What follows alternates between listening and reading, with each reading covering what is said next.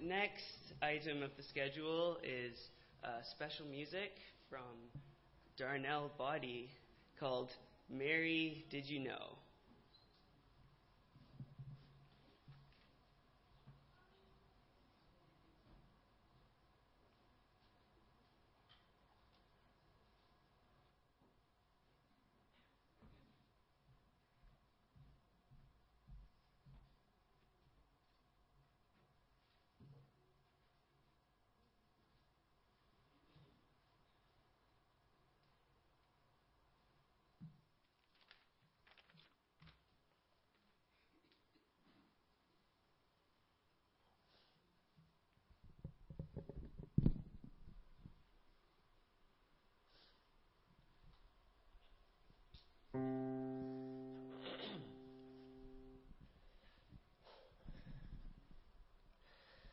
Mary, did you know that your baby boy would someday walk on water? Mary, did you know that your baby boy would save our sons and daughters? Did you know that your baby boy had come to make you new? This child that you've delivered will soon deliver you. Mary, did you know that your baby boy will give sight to a blind man? Mary, did you know that your baby boy will calm a storm with his hand? Did you know that your baby boy has walked where angels trod? When you've kissed your little baby, then you've kissed the face of God. The blind will see, the deaf will hear, and the dead will live again. The lame will leap, the dumb will speak, the praises of the Lamb. You know that your baby boy is Lord of all creation? Mary, did you know that your baby boy will one day rule the nations? Did you know that your baby boy is heaven's perfect lamb? The sleeping child you're holding is the great I am.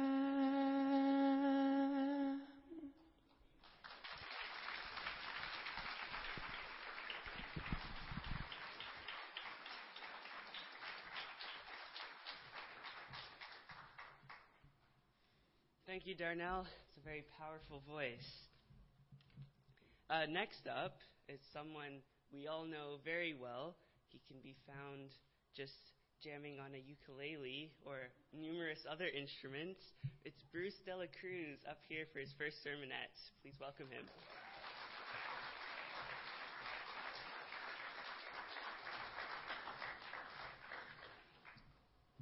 Hey everybody, how's it going? So, um, how's everybody's feast going so far? Good? Good. Okay. So, today, my question for you is what should we value more, mercy or justice? Well, I have some verses and examples for you. My first couple of verses being examples when we should value justice more. I just like to uh, take a second and see what the Merriam-Webster dictionary has to say what justice is. If I had a Merriam-Webster dictionary. Oh, see, justice is the quality of being fair and having a foundation in fact or reason and being what is deserved. The Ten Commandments found in Exodus are a good example of justice because that was God's way of showing us how to be fair and so we could follow in God's footsteps. In Isaiah 117, it says, Learn to do good and seek justice and correct oppression and bring justice to the fatherless and plead to uh, the widow's cause. So that so what that verse means is to always do good and plead and be fair to everybody, especially those who are less fortunate than us. In Micah 6:8 it says, He has told you, O man, what is good.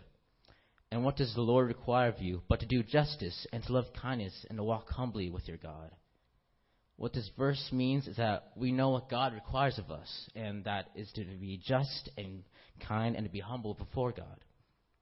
And in Proverbs 31 9, it says, Open your mouth judge righteously, defend the rights of the poor and needy. What that verse meant is that when we interact with one another, we should always be just and fair to everybody.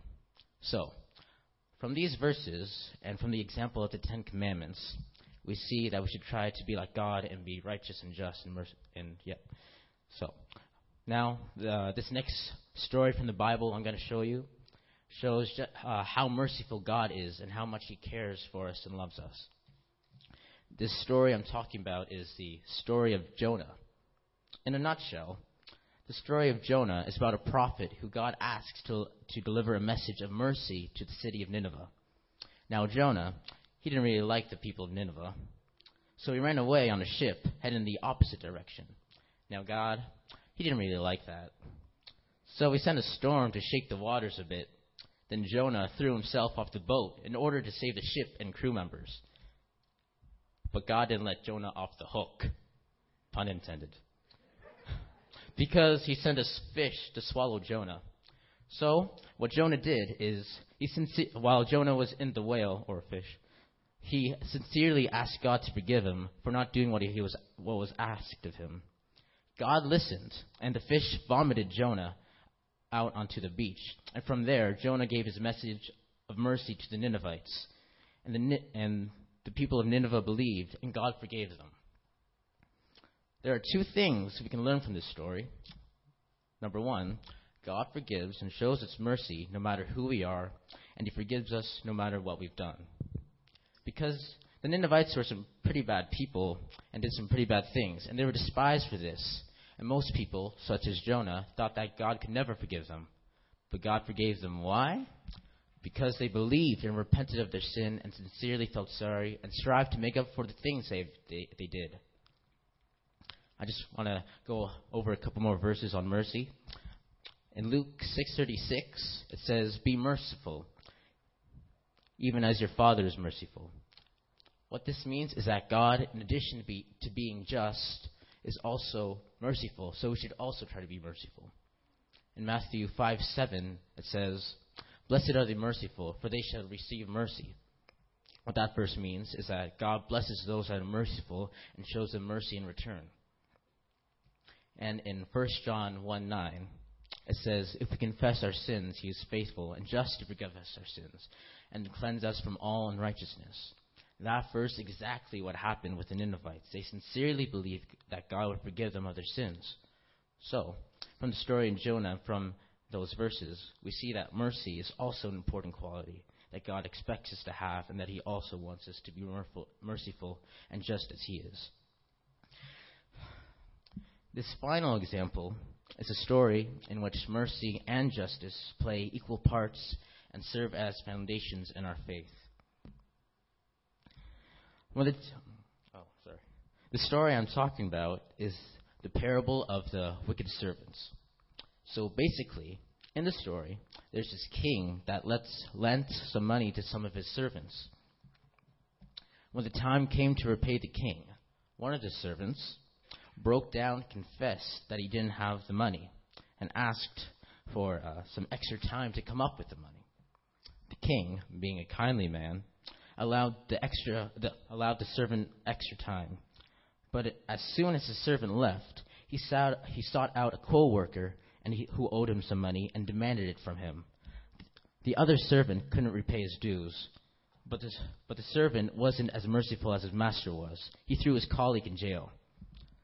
As soon as the king heard about it, he summoned the unmerciful servant back to his courtroom. He reprimanded the servant for not being merciful as he was as the king was merciful to him. And so the king threw the servant in jail. So in the story, we see that even though the king was merciful, he also had the capacity to be just too.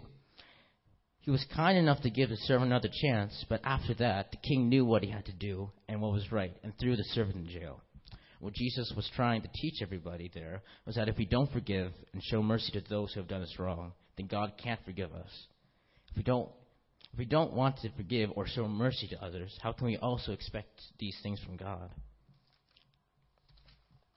In conclusion, after gathering all this information, think what God is trying to say is that we can't just have one of these qualities because if you're too just, then you'll always be condemning people and, beca- and you'll become a not very pleasant person to be around. And nobody li- likes a negative Nancy, right? But if you're too merciful, then you let everybody off the hook. You let everybody off easy, and you can't be taken seriously. What God wants us to be is like a good judge, like God is who can either show mercy or justice when appropriate. And when we need to know, know whether we should show mercy or justice, or justice, we can always look to God because He's the greatest judge of all, showing mercy and justice in perfect harmony. See, God wants us to have a balance between these two traits. We can't be like the unmerciful servant and be too harsh on everybody. And at the same time, we can't be too merciful and be letting everybody off the hook. If a person is truly sincere and sorry for what they've done, then they are, then they are deserving of mercy, like the people of Nineveh. But if the person shows no sign of repentance, like the unmerciful servant, then you have to discipline them a bit. What God is trying to show and teach us in life is that we have to be merciful and just. If we put our trust in Him, then God will be merciful and just to us and forgive us our sins. In James 2:13 it says, because judgment without mercy will be shown to anyone who is not merciful. Mercy triumphs over judgment. So what that means is that God is saying for us to be fair, and He'll show mercy to those who have been merciful, and that we should always try to be merciful. In Zechariah, Zechariah 7, 9 to 10, it says, Thus says the Lord of hosts, render true judgments, show kindness and mercy to one another. Do not oppress the widow, the fatherless, the sojourner, or the poor let none of you devise evil against another in your heart. What that verse means is that God said for us, I mean, commanded us to be just and to show kindness and mercy to everyone, even to the least of us. So, sum it all up, I think we have to be merciful and just to those who, to everybody who come across our paths, even if they don't deserve it, because God has shown us mercy, even though we don't deserve it. Thank you.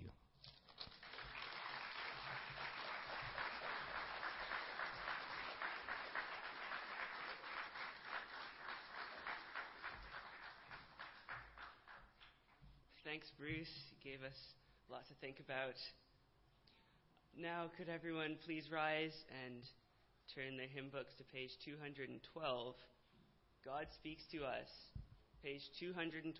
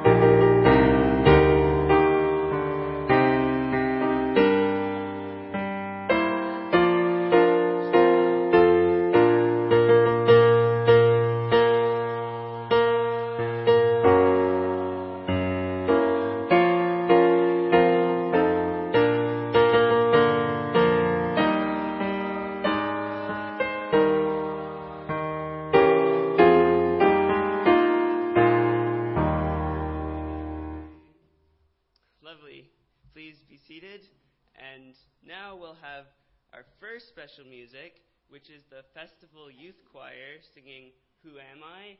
And immediately after the Festival Youth Choir, we'll have an, another special music from the Festival Children's Choir, and they'll be singing Naomi and Give Thanks and Praises. So, Festival Youth Choir, Who Am I?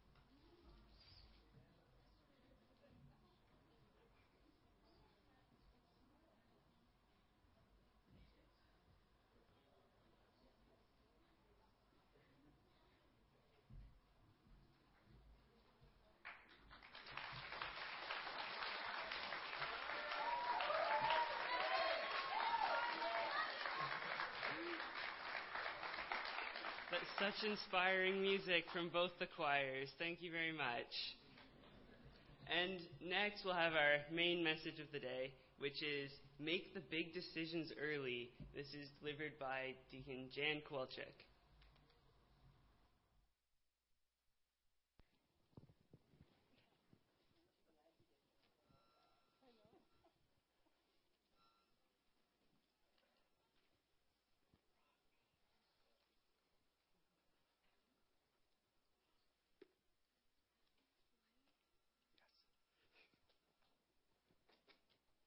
Good morning, brothers and sisters. After experiencing all of this, you know, great performances from young people, you can't come to the conclusion but just say that the future of the church looks great. And I don't know, I don't know many of you where you come from, and I don't know where you're gonna go back home to what kind of congregations you have it at home. But I know that our congregation is full of young people. And I think our job as a parents and as a church leaders, we need to keep them engaged. And we have to keep them engaged not just by giving them a little responsibility, but sometimes giving a chance and opportunity to run a church service as they do today. At least once during eight days, they have a chance to run the entire worship service. And you know, they did a wonderful job.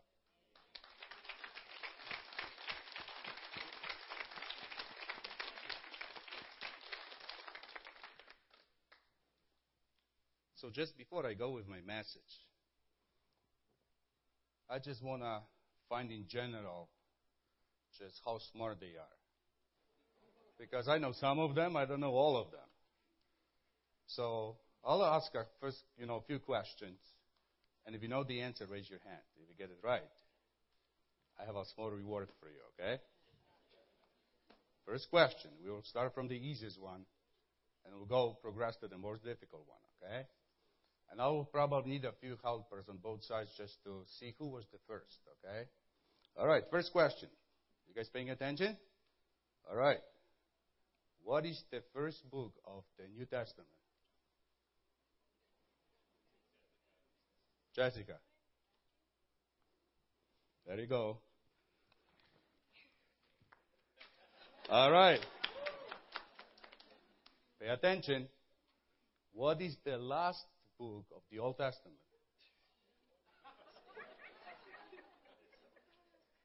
I think it was Landon, but I might be wrong. Landon. There you go. Next one. How many people in total? Pay attention. How many people in total survived the flood in Genesis? I think Landon was the first one. No. Daniel? Daniel was the first one? You can exchange your goodies later, okay? All right. Next one. How many days was Jesus fasting in the wilderness? I saw Rachel. Very good. Very good job, Rachel.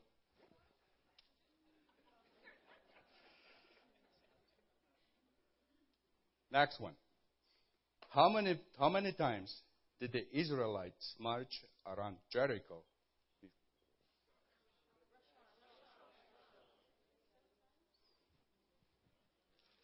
There you go. Can you catch it? Good.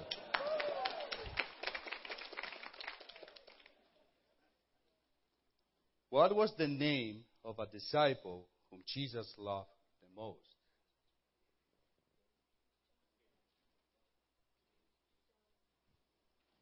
Speak up, speak up.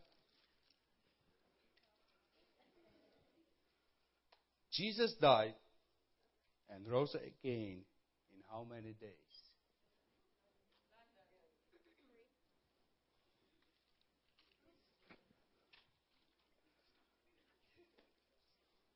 Now we're getting more difficult, okay? What is the only commandment that comes with a promise? Very good.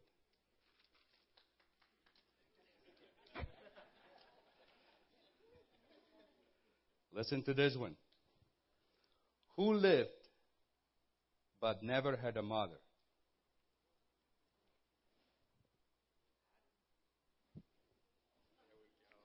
Any?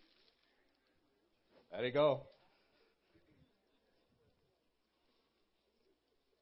And now, I have a bunch of goodies left, but that's final, final, final scriptures, okay, to today. And you wait for. Oops, I have supposed to have a main prize for to, for this one, right there. You're gonna get a goodie. There is money here inside this envelope, okay? but I will read you the quote from the Bible. You have to tell me the book of the name and chapter where it comes from. If you're attentive to the sermon, we touched the scripture many times. Now, faith is the substance of things.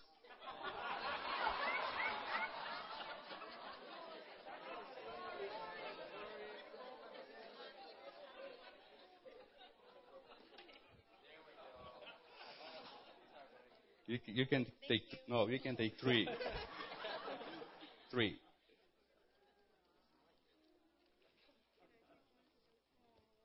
Prize money.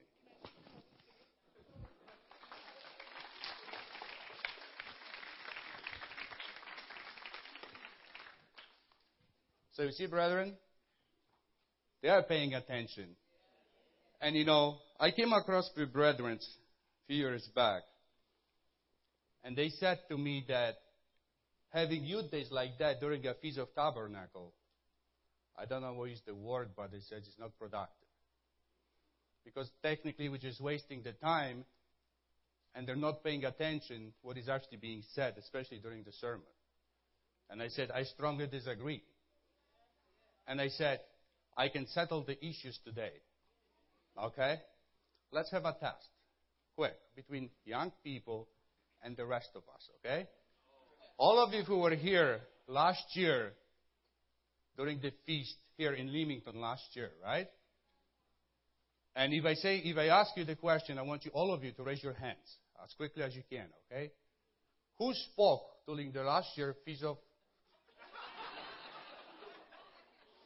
Who spoke on the youth day last year here in Leamington? Adults, come on, if you know, raise your hands.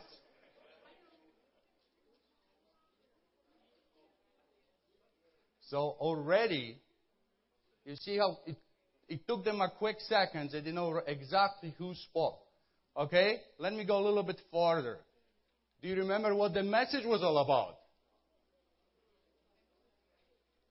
There you go. I rest my case. Okay, anyone, just, just to prove it. Uh, who raised the hand? Daniel, did you raise? Do you remember what was the message all about?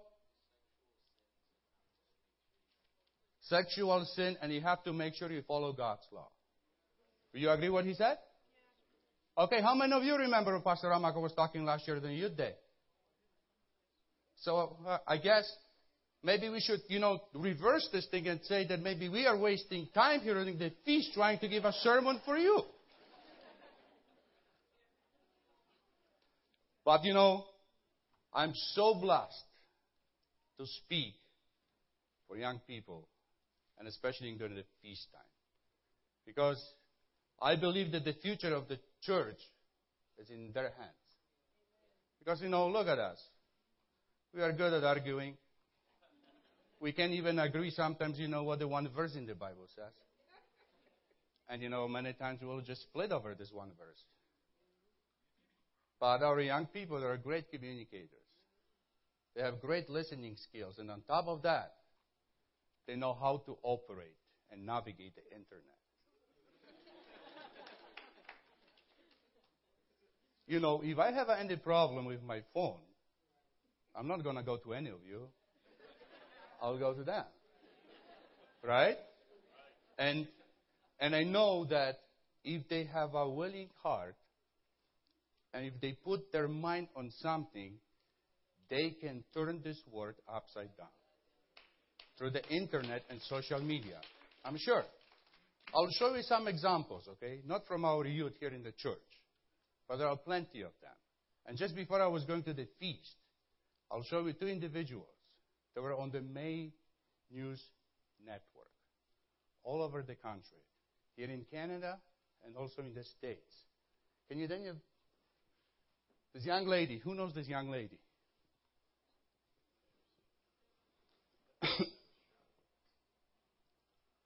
He's a Canadian. What do you think? How old is she?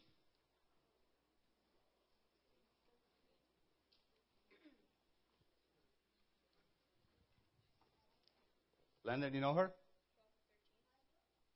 She's 15 years old. Okay? And her name is Rachel Parent. She suffered she suffered for many years with all kind of health issues and especially with allergies. And what she discovered that the food that she was eating was not good for her. And what she discovered that in many products that she was buying in supermarkets, some of the ingredients that were not even marked were genetically modified organisms in it. So she started a campaign and she said, I have the right to know what I eat.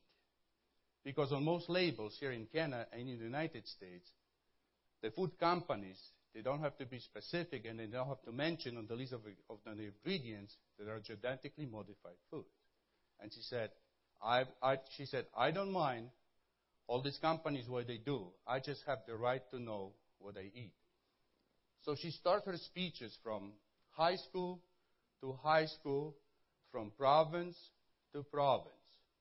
She demanded an interview with a bunch of the ministers, and they always refused her because they said they don't have time. They're always busy. So now this young lady is getting so popular, and the election is going to be next year. They found, finally, many ministers find a time to talk to her. I'm not kidding. And I don't know if you know you Canadians, you probably know that uh, Larry O'Leary, Kevin O'Leary show. So she was interviewed by him on CBC News Network just recently. And you know, this guy is very strong. And she knew exactly how to answer every question. That's how educated she is. And how passionate she is what she does in her life. 15 year old can do more good for all of us than many of the adults. And she can inspire not just the younger generations, but also the older ones. 15 years old. If she can do such wonderful things, imagine you guys if you set your mind on something that is important in your life. I will show you another picture.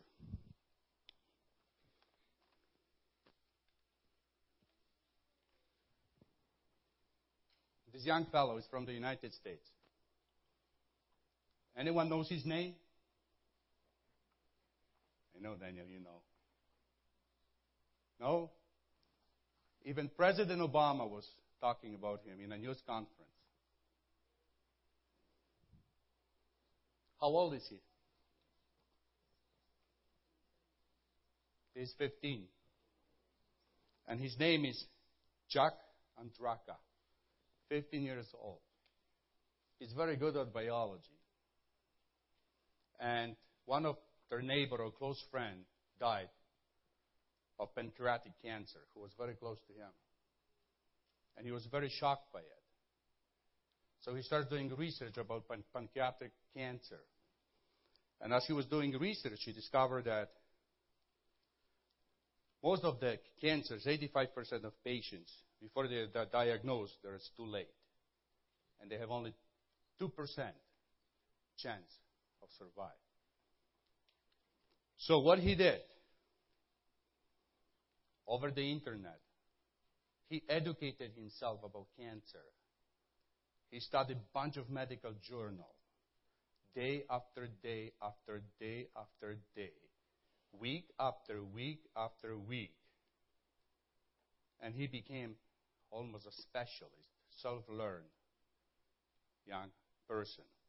And what he did, he wrote a 30 page document and sent to many prestigious universities and organizations saying that I think I have a way how to diagnose this cancer way quickly and way cheaper what you do right now today. And what do you think? How many, how many organizations responded well to him? 15 years old. You can imagine the professor, oncologist, pathologist, you know, who spent billions of dollars on their research and years and years and years in study. Most of them just didn't bother even read it. One professor of John Hopkins University responded to him.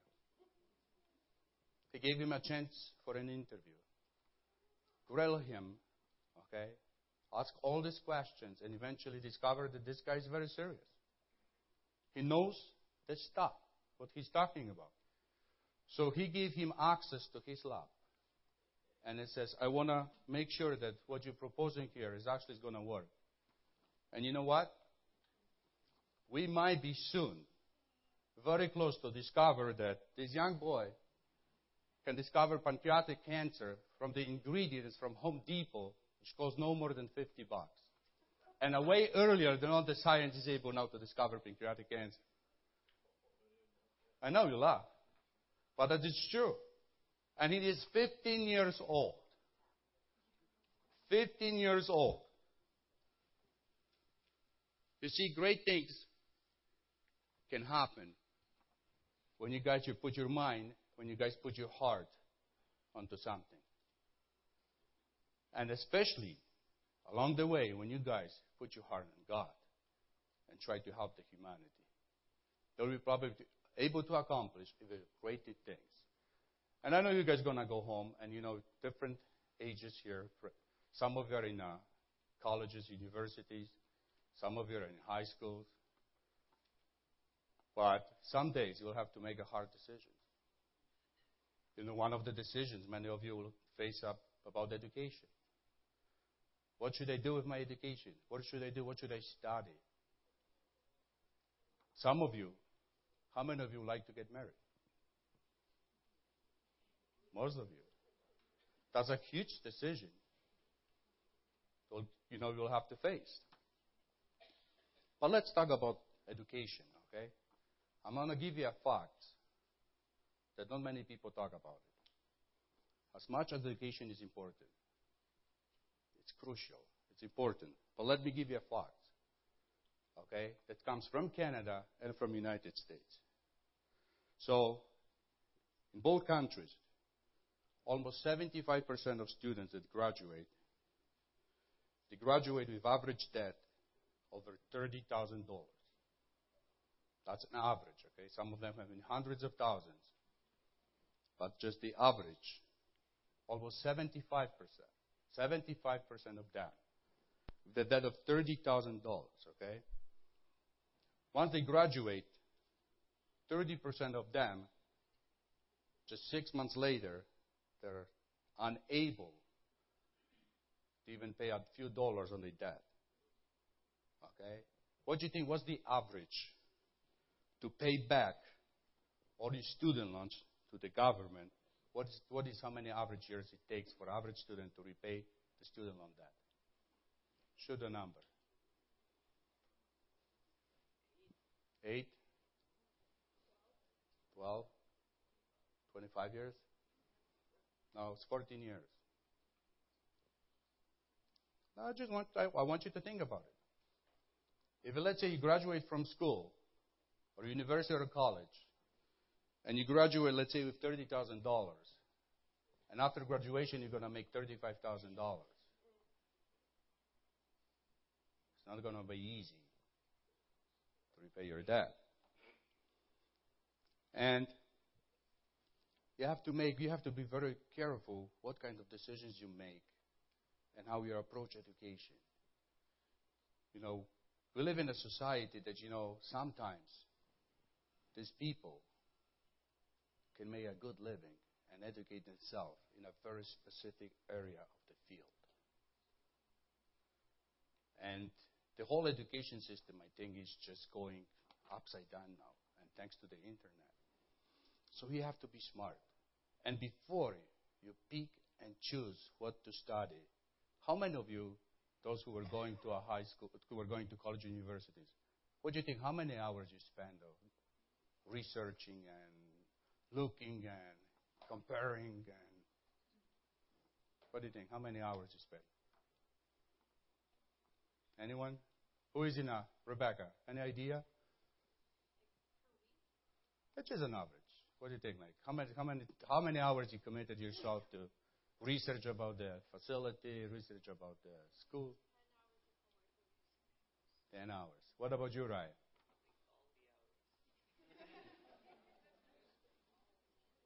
There you go. And you see, as much as education is important, and you see, and will take so much time away from your life. What is God in all of this picture here, too? Don't forget God. You know, you can educate yourself and be very successful in your life. How many of you know Steve Jobs? Know his name? Absolutely. Who was he, Landon? He was the founder of, yeah. And what happened to him? He died of pancreatic cancer. He was a very rich, very influential person in this society. Sickness came, and you have to say goodbye. But what if you walk with God? You may get, you may still get sick, but at least you know where you're going. You'll be the first fruit in God's kingdom. Uh, do you have your Bible? Can you go to Ecclesiastes chapter 7?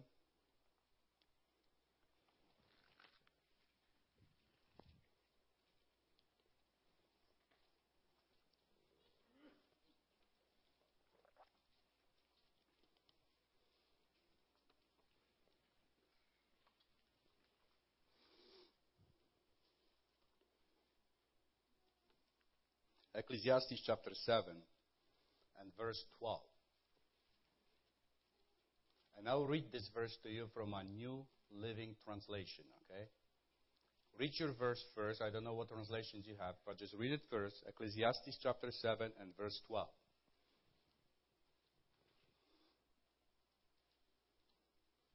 Just read it. And I'll read it to you from the New Living Translations, okay? Wisdom and money can get you almost anything. But only wisdom can save your life. Want me to read it again? Wisdom and money can get you almost anything. But only wisdom can save your life. In other words, you can educate yourself, you can go all the way to the top, you can have everything there. But it's wisdom that's going to give you, godly wisdom, that's going to give you eternal life. Only godly wisdom will give you eternal life, and nothing else. Let's talk a bit about marriage.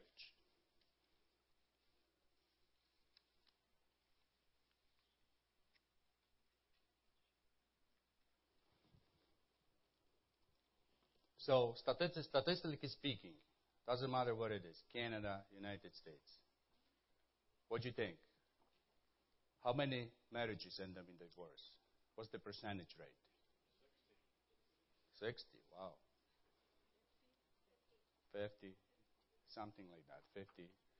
So you can imagine every second one of you, statistically speaking, you know, divorce, divorce, divorce, divorce, that's what it is, just the plain statistics. Every second one of you will end up in divorce. I'd ask you, I don't want to ask the adults, just, the, just you, just think for a moment. What do you think is number one reason for divorce right now? Just think about it. Think, Landon. That. You're close. Very good. Very good. Finances. Why would be finances number one reason for a divorce? Daniel. Everyone's after money. Good. A little bit more. Everyone is after money. I like that. Landon.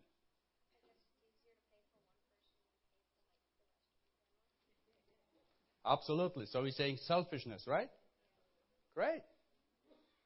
So see you guys gonna start this dating process, and you know you're hoping to get married, and eventually you realize that you have to deal with a day, everyday life, and that involves finances. And dealing with finances require communication with the other partner. You have to be on the same page. You can't live together and let's say, I'm going to go and spend all my money on something that I want, and I'm going to go and spend all the money on something that I want. You have to make the decision. What is important? You have to sit down. You have to make a budget. You have to talk about it. And people can handle it. So let me give you a little advice. When you decided to get married and you have your date for a, let's say, for a, for a, for, that, that's the date that you're going to get married, just right before, the month before your marriage, try to combine your finances together and see how well you're doing. If you make it through four weeks, you'll have a happy marriage. I'm not kidding. I'm not kidding. That's the number one statistics now that people just get divorced because just can't handle each other when it comes to finances. Everyone wants to be selfish. I make you know more than you do, so I'm going to make the decision how to spend my money. Or, you know, you're not doing anything, you're sitting home, so don't tell me what to do with my money. And all the conflicts. Just arises. What do you think is number one, number second reasons for marriage? To break up. Number two, reason.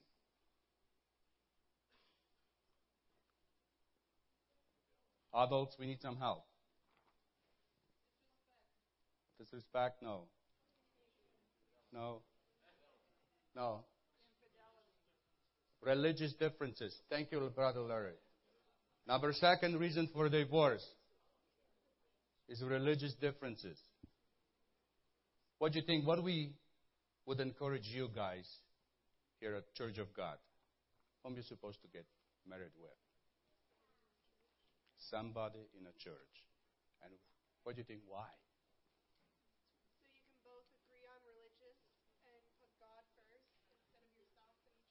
Absolutely. No, just, just, just, and brethren, I'm not trying to embarrass anybody. Just looking for honesty, okay? How many of you, how many of you adults experience difficulty just because of their religion? Raise your hand.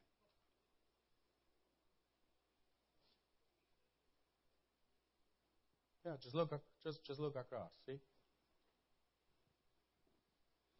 Imagine one day that you may have a beautiful boy or a beautiful girl, and you're going to get married and you have a children. And suddenly, the other half will decide that, you know, hey, I want to educate my son or my daughter in my tradition. And whatever the tradition was, I want to send my child, let's say, to the school, to a Catholic church. And you say, oh, I can't do that. Because my religion I would like to send my child to something else. There is a conflict right away. And when your partner is not in a church, trust me, you will never ever be committed to any organization 100%. Because, you know, you'll try to come to church, you'll try, you'll try to come to Sabbath service, you'll be always watching the clock and trying to get home as soon as you can because you know what? Somebody will be waiting for you. And if you get a little bit late, you'll hear about it. Why it took so long at your church? I remember when, when I was going to church, that's what I heard from my wife. You know, coming from a you know Catholic background, you go to a church, it takes 45 minutes, maybe an hour, and you, that's it, you're home. He said, You were at church for five hours? What can you possibly do at church for five hours? Oh, just talk and have a coffee and so he can't have a coffee with me? You see what I mean? Tensions and conflicts. And I'm not going to argue with marriage, but just one more. What, what do you think? What's the third reasons that marriages break up?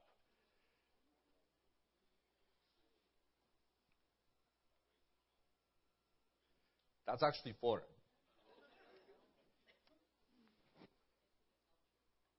I can't hear. No. In laws.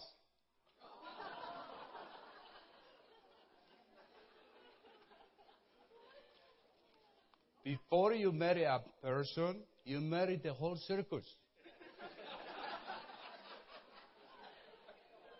You know, you need to keep that in mind, okay? You not just get married to this one person, okay? You marry the whole family.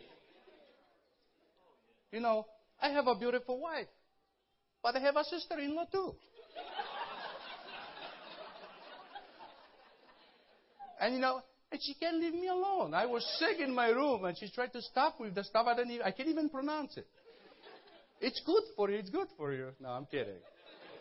She loves me, and but what that's what I'm saying, right? You know, when you're gonna marry somebody, you're gonna be married to the family. They'll have a birthday, you know. They'll have all kind of holidays that you will have to be part of, whether you like it or not. So you have to be paying attention and you have to have this vision and you have to have under this vision these goals that you're going to set. Number one, in church. Number two and three and four and five. And once you start gating, somebody come across and says like, whoops, just outside my vision. Doesn't meet my requirements. It's so easy. It's not difficult. It's not that you just look at somebody and says like, Oh. I just fall in love. And then a few months later, it's just part of the statistics. Whoops. You know, this boy as much. What a nice. He is so cute. He can even wash dishes at home.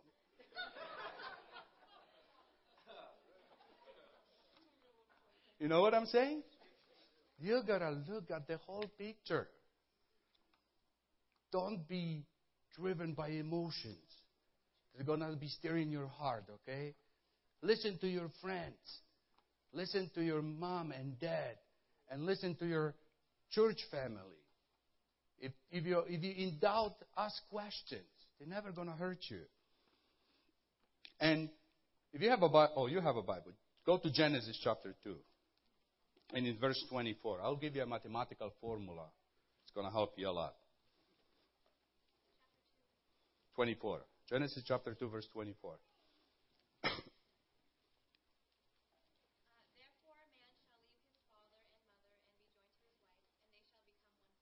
All right. And they should become one flesh, right? So basically, what we read in the Bible is something like this 1 plus 1 equals 1. Doesn't make sense, right? It actually does. 1 plus 1 is 1. When you eventually decide to get married, once you get married, marriage is never about you. You become one. You make decisions together about everything. So finances is not in your way. When you marry, you become one because that's what you believe. That's the same God. That's the same vision that you try to follow when you're going to move on into the future. So there is no problem with religion. And on and on. There's no problem with in laws. You have a happy, free life that you can fully commit and dedicate it to whatever you want to do in your life and whatever you want to do with God. And God will bless you enormously if you're just going to stick to His vision. Stick to his vision and apply his goal in your life. So, I just give you a few examples, right? And they will say, these examples that we just talked were huge marriage, education, career. What about the little ones? Let me tell you a story. Very rich, very powerful executive, huge, successful company. He was thinking about retirement. But at the same time, he was thinking about replacing himself with somebody else.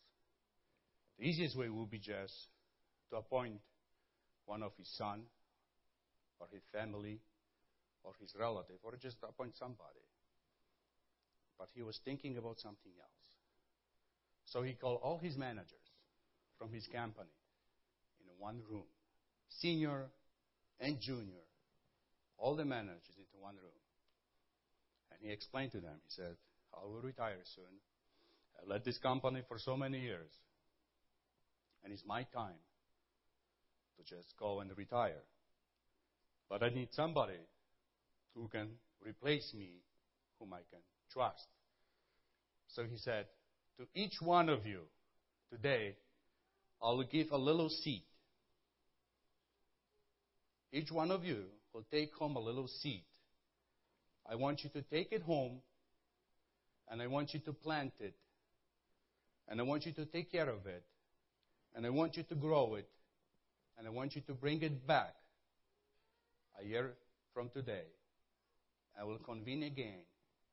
And, and based on what you bring, I will decide who will be the next CEO of the company. Everybody got a seat. And there was Jim. His name was Jim. He got a seat too. He went home. He was so excited. He never dreamed that he could have a chance to become a CEO, at least statistically speaking. So he got the seat. He told his wife, he shared with his wife all the story. Wife says, Great, I'll help you. They went to the store, bought a great pot, soil, fertilizer, everything they needed. They planted the seed. So every day, Jim would run home as quickly as he could, water the plant, trying to take care of it, and see what's going to grow. Week passed by. Second week passed by.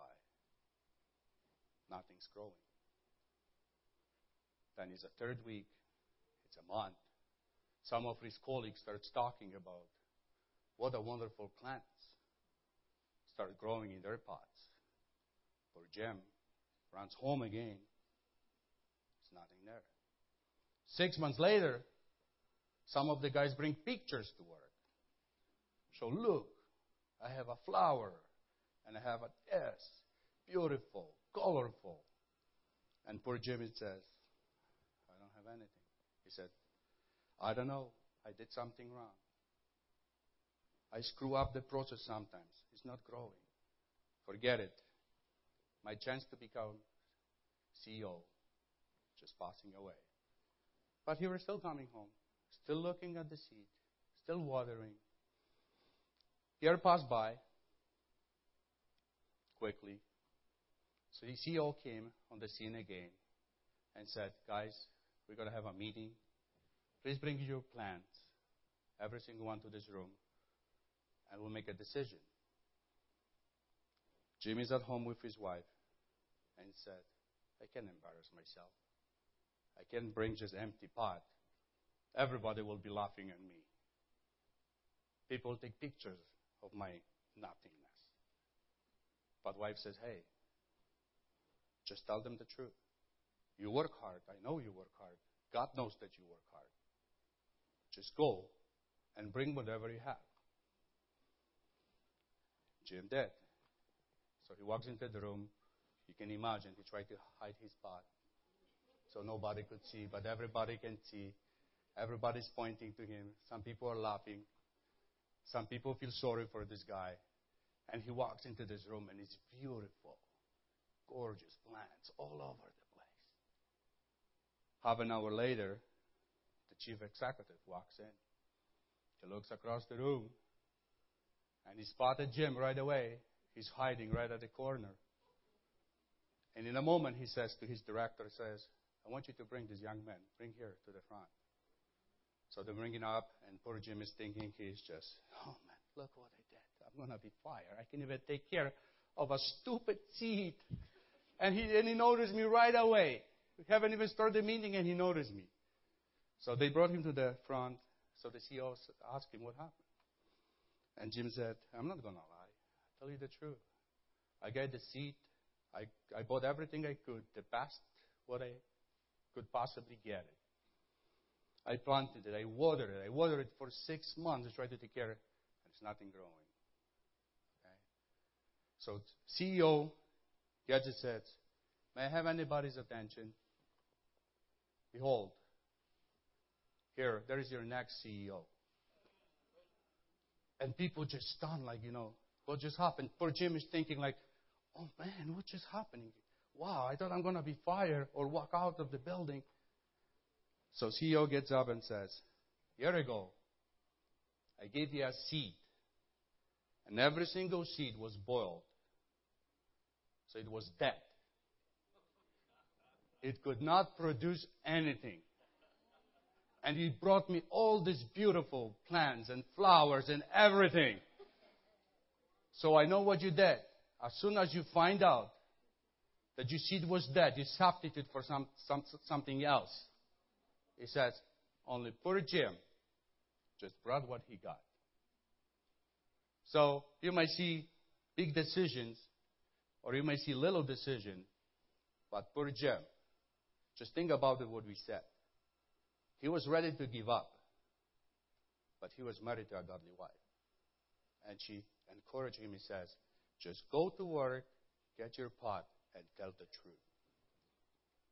You see what I mean?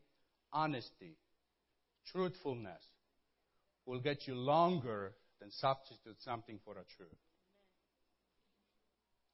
The truth will get you to the kingdom. Honesty will get you to the kingdom. But you have to make these decisions right now. You have to make this decision early in your life, as Pastor David said in his Bible study. You, if you make this decision right now that you're going to serve this wonderful God that we hear, everything else doesn't matter what it is. It'll just be so much easier to follow and make the decisions. It will be much easier. Doesn't matter what it is. You have this goal set up, and no matter what, you know, I'm busy at school. Yes, I'm busy. I have so much homework. But I'm going to the feast. I'm going to lead by examples. And if I go to the feast, I'm going to behave.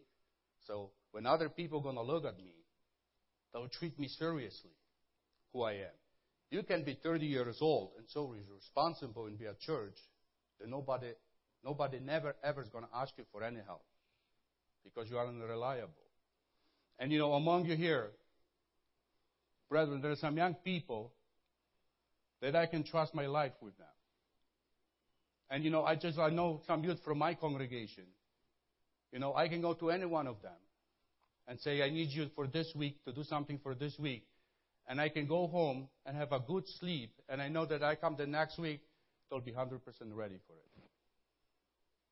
Because they have the, they made the decision that they're going to serve God, they're going to serve church the best they can.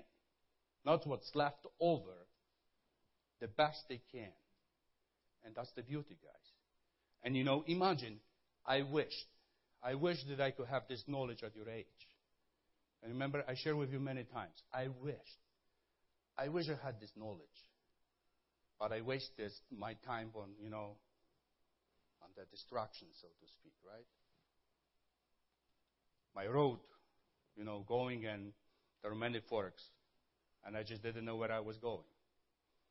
So I took one turn, came back, took the other one, came back, eventually go to the third one. Oops, after so many mistakes, I learned some lessons. But if all the lessons takes away so much precious time. So you guys have a wonderful start in life that many of us would wish to have something like you have. You are intelligent. You are bright. You know how to navigate through this you know, information system, how to navigate through the social media. Just use all of these skills and all of this technology. Just use it for God's glory. Not just for yourself, but use it for God's glory. And you will see how God will bless you. God will bless you unbelievably. So,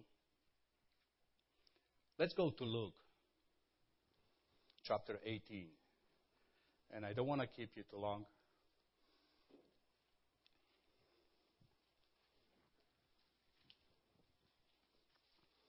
Luke chapter 18.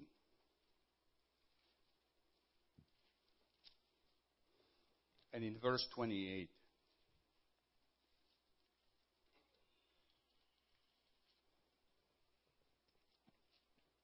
If you give God 100%, and if you're going to give to God everything that comes first, not second, not what's left over, when you're going to dedicate your life, there is a promise that comes straight from your Bible. Who wants to read it? Luke 18, chapter Luke, Luke chapter 18, verse 28 and 30. Carlos.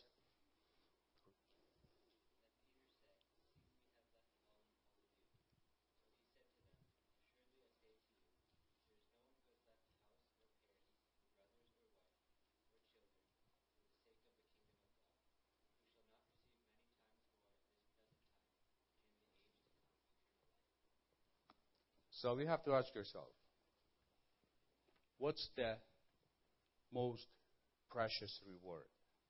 Just to have fun in this life? Or just wait for God?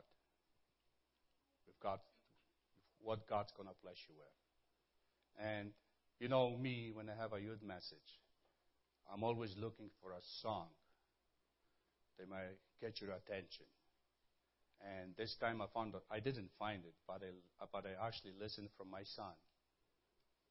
And he discovered this song. And I know probably many of you heard the tenors. How many of you heard about the tenors? They used to be called Canadian tenors. Now I think they call the tenors. So they have wonderful, wonderful, wonderful piece of music.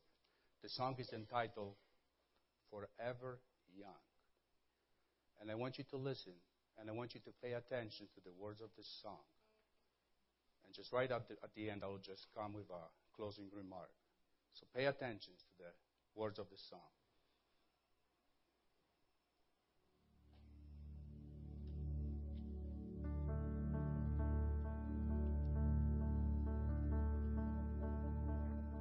May God bless and keep you always. May your wishes all come true. May you always do for others, let others do for you. May you build a ladder to the sky, climb on every rung, and may you stay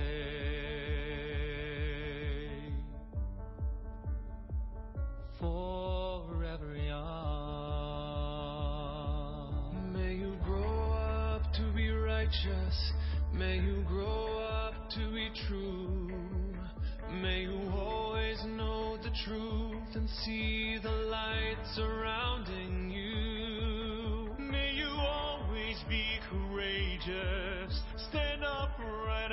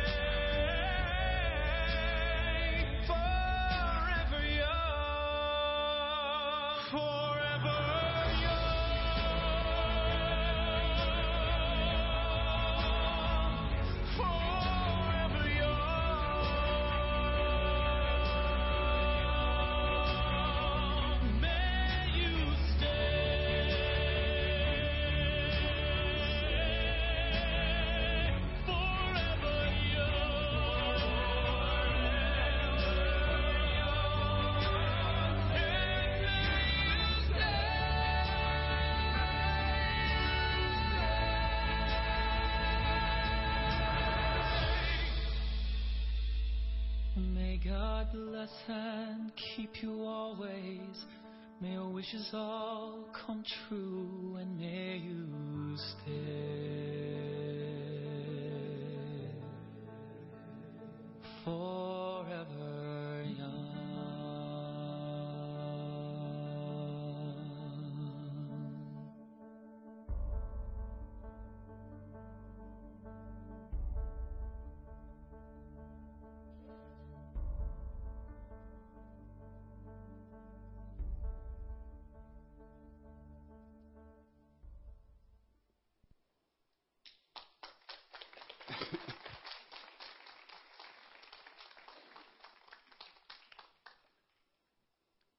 See, guys, I'm so blessed to be here to experience the feast, even though I was sick. But I'm here. I'm here in Canada, and I'm here alive at the age of 40 something. I'm not going to reveal it. But, you see, because my mom had a vision, and my mom had a dream, when all the doctors were saying, get rid of this child because this child will kill you. You will die, and both you die. My mom said, let God's will be done. And you see, you guys will have to make the same decisions in your life. Will have to stand up and say, let God's will be done in my life. At this time, can I ask you, all these young people, just to come forward? We can let you go without a prayer for you. So if I can ask all the younger ones too, if they can come up here and ask the leaders if you could offer a prayer for this future of this church. Sorry, guys.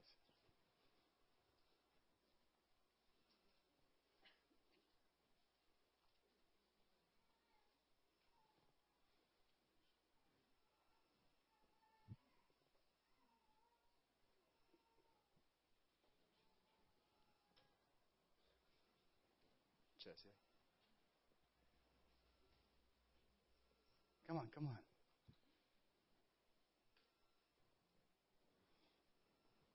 See, brother, I want you to look for a second. Look how many empty seats we have. And look how many young people we have in our church here. That's the future of our church.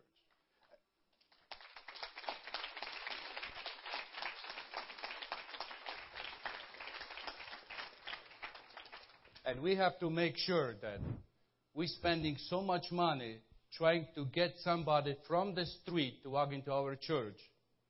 It's so much easier and so much cheaper if we just keep them in the church.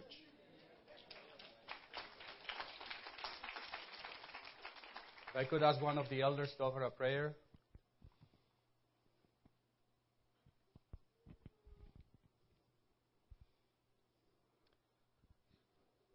Our loving Heavenly Father, great God, our Creator, our Sustainer. Father, we are so privileged to be here at this Feast of Tabernacles learning how to fear you. We're so grateful, Father, for this Youth Day. And we're grateful for the young people. We're grateful for their hearts, Father. We, we know that you have a great plan for them. And we're grateful, Father, for Deacon Jan and the, the wisdom that you've given to him and being able to relate to our youth and the insight and understanding that you've given to him, Father, that you want us to relate to our youth. And you want us to be able to pass on the knowledge that you've given to us to them and enable them, Father, to uh, avoid the mistakes that we've made in our lives.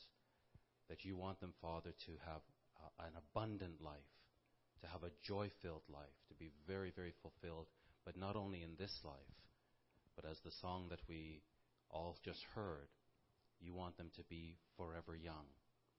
That that 10,000 years from now, they are still young people because they have millions and millions of years ahead of them, forever ahead of them. Father, we pray that through the workings of your Holy Spirit and through the example set by uh, th- those of us in the older generation, that, Father, you would work in the hearts of these young people, that they would be able to discern, that they would look out into the world and just see that there's nothing here. There's nothing here of value. that the real value comes upon Christ's return. And help them, Father, as the message was entitled today, to make the big decisions early. Father, you know their hearts. You know, Father, the subtlety of the devil. You know how much the devil wants them to fail. But you know, Father, just how precious that sacrifice of Jesus Christ was. And we pray, God, that you would help them to know. Help them to taste of, how, of your goodness, Father. Give them wisdom, Father. And with that wisdom, Father, let them lay hold on eternal life. Father, we thank you and we ask your blessing upon them now. In Jesus' name, amen. Brethren, can I ask you to stand for a moment and give them a big round of applause?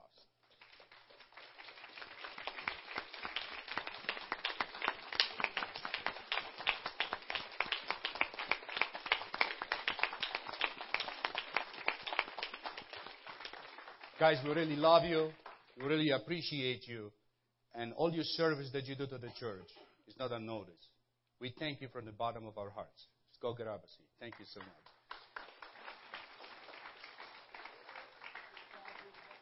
I'm done right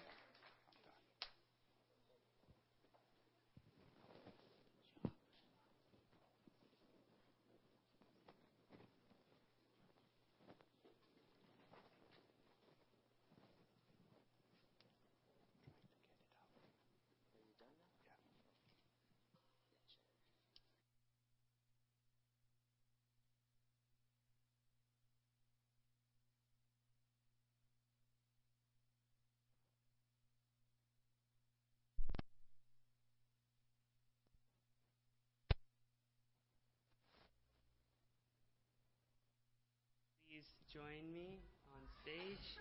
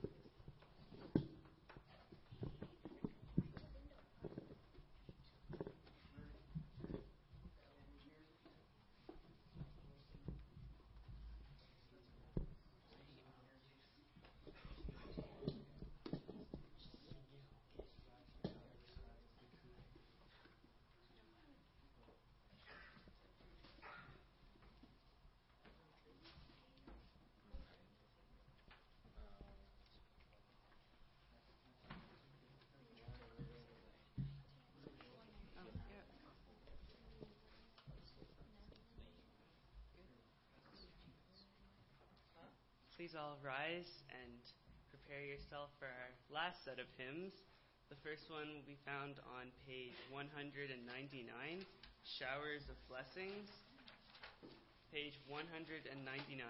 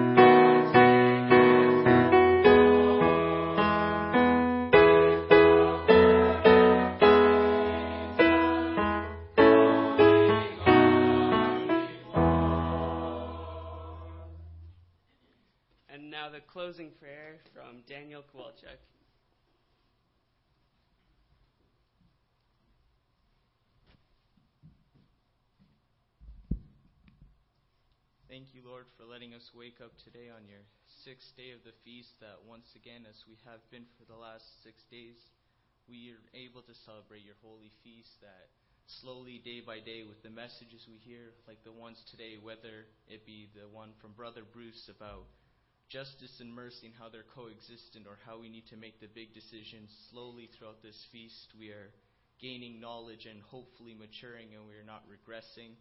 Thank you for the youth behind me and in the audience who participated, whether it be the worship leading or the songs or the messages. Thank you for all of them, and please bless all of them as well, and please bless the fellowship that we will have afterwards. In Jesus' name we pray. Amen. Amen.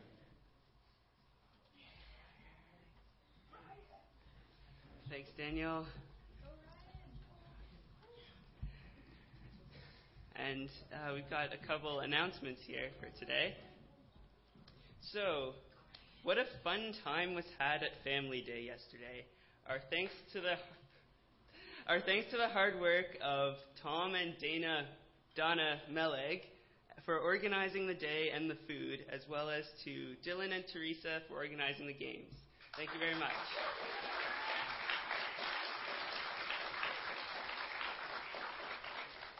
And today is the seniors luncheon. And this is going to be today at 1 p.m. in the atrium. And we ask two things. First, that the seniors stay in this room until they get escorted to the atrium when everything's ready. And also that there's no uh, badminton and ping pong in the background. Because we don't want ping pong balls landing in the soup. Fun night. That is today. Is today at 8 p.m. right here. It's easy to find. So if you're if you're doing an act, we will have the list, the ordering of the acts posted on the back wall there.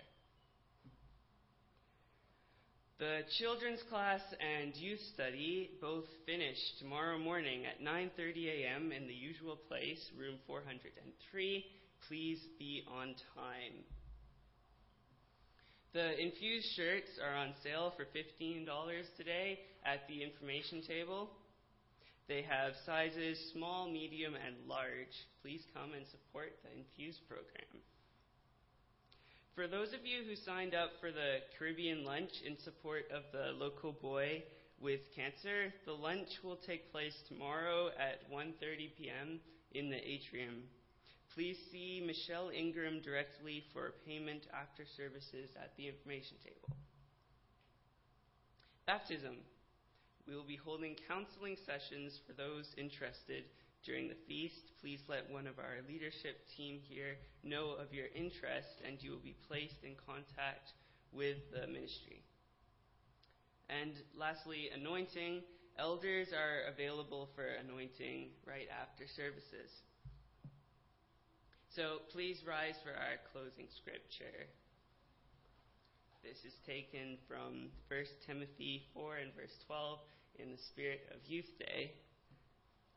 Don't let anyone look down on you because you are young, but set an example for the believers in speech, in conduct, in love, in faith, and in purity.